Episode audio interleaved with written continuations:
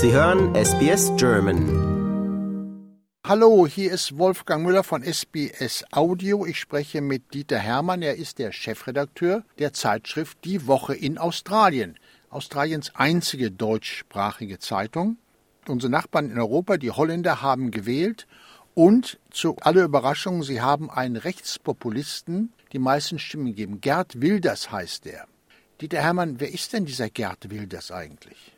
Das ist überhaupt kein unbeschriebenes Blatt, sondern der ist schon sehr lange in der Politik und ist auch sehr, sehr rege und ist ein klassischer Populist, wirklich ein klassischer Populist. Er, er erzählt den Leuten genau das, von dem er glaubt, dass die Menschen, dass die Wähler das hören wollen. Da ist er diesem Ex-Präsidenten in den USA, dem Donald Trump, ziemlich ähnlich und auch politisch sind sie sich wohl sehr nahe, die beiden. Er ist ein Rechtspopulist und zwar rechts außen nach der Einschätzung des niederländischen Verfassungsschutzes und ähm, hat damit jetzt offensichtlich so viel Stimmen gewonnen, dass er wahrscheinlich Ministerpräsident der Niederlande werden wird in Zukunft. Der Wilders ist ähm, vor zweieinhalb Monaten ungefähr 60 Jahre alt geworden, zählt damit für mich noch zu den Jüngeren. Da bin ich immer sehr froh, wenn mal ein Jüngerer äh, politisch tätig ist, aber er ist natürlich eigentlich untragbar für Europa.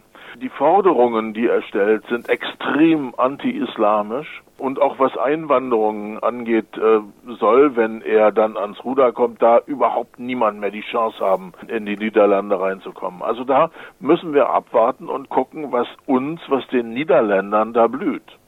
Er ist aber nicht der erste Rechtspopulist in Niederland. Ich erinnere mich, da gab es mal einen Pim Fortuyn. Der ist dann erschossen worden. Richtig. Das war auch, äh, oder äh, von dem sagt Gerd Wilders, so spricht man ihn auf Niederländisch, aber wir bleiben bei, Gerd, glaube ich. Ähm, Gerd Wilders sagt von ähm, Fortune auch, dass äh, das einer sein, eines seiner Vorbilder gewesen wäre und er fand das immer alles sehr gut, was dieses Vorbild da geleistet hat und für die Niederlande, äh, Niederlande gefordert hat. Der Pim Fortune ist allerdings auch nicht mit sehr vielen seiner Forderungen durchgekommen. Eine von den Vorschlägen, die ja Gerd Wilders macht, ist, dass er dem Brexit folgend auch Holland aus der EU rausnehmen will. Das wäre ja nun richtig eine Katastrophe.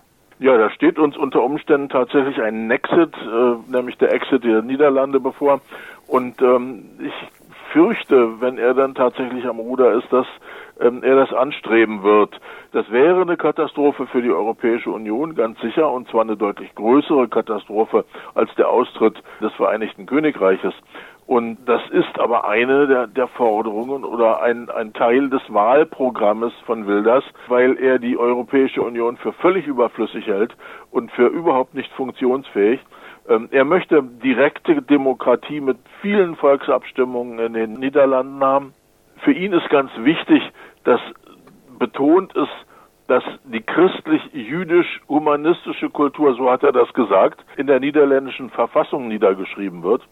Und ähm, er will nicht nur aus der EU austreten mit seinem Staat dann, sondern er möchte auch aus dem Schengener Abkommen austreten. Das heißt dann keine Reisefreiheit mehr für Niederländer. Aber ich bin überrascht, denn die Holländer oder die Niederländer gelten doch als weltoffen und liberalen Sachen und Ideen zugeneigt. Wieso jetzt dieser Rechtsrutsch?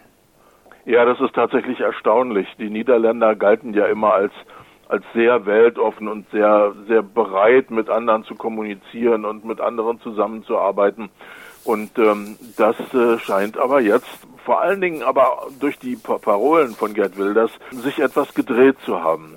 Äh, er scheint wirklich gut anzukommen bei den Holländern und ähm, das ist äh, für die Holländer was Neues, aber anscheinend finden sie das sehr interessant, was er da fordert.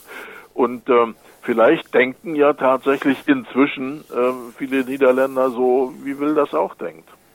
Es ist ja in Europa kein Einzelfall. Wenn ich mich so umschaue, Italien, Ungarn, Polen zum Teil und auch in Skandinavien, Europa rückt nach rechts.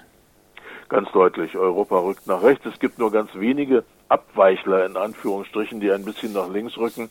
Aber ähm, es gibt tatsächlich ein Rücken in Richtung Nationalismus, fürchte ich sogar. Und ähm, das wird wahrscheinlich sich in den nächsten Jahren fortsetzen, so schätze ich das zumindest ein. Und das könnte der Tod der Europäischen Union sein. Und Dieter Hermann, das sind keine guten Nachrichten aus Europa. Überhaupt nicht. Äh, das sind vor allen Dingen schlechte Nachrichten für Europa, denn Europa ist ja in den letzten Jahrzehnten zu dem geworden, was es jetzt ist, durch die zuerst EWG und dann später durch die EU. Ich bedanke mich vielmals für diese Analyse. Gerne. Lust auf weitere Interviews und Geschichten? Uns gibt's auf allen großen Podcast-Plattformen wie Apple, Google und Spotify.